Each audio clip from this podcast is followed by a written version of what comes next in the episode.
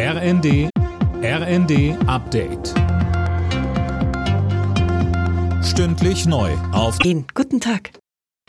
Die Bundesregierung will zügig mit den Ländern über das dritte Entlastungspaket zügig mit den Ländern über das dritte Entlastungspaket beraten. Wie ein Regierungssprecher sagte, ist Bundeskanzler Scholz bereits dabei, den Termin abzusprechen.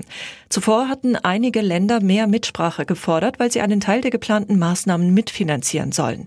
Wenn die Länder mitbezahlen sollen, müssen sie auch mitentscheiden können, so zum Beispiel NRW-Ministerpräsident Wüst.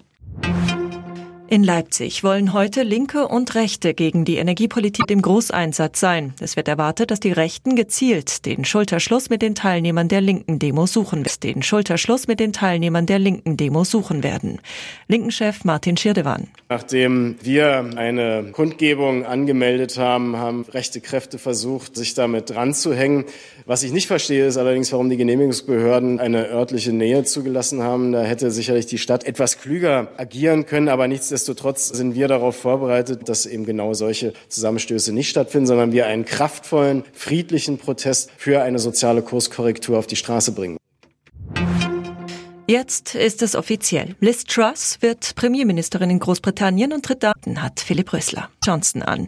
Die Einzelheiten hat Philipp Rösler. Die Tories haben sie mit großer Mehrheit zur neuen Parteichefin gewählt. Damit steht fest, dass Liz Truss auch das Amt der Premierministerin übernehmen wird.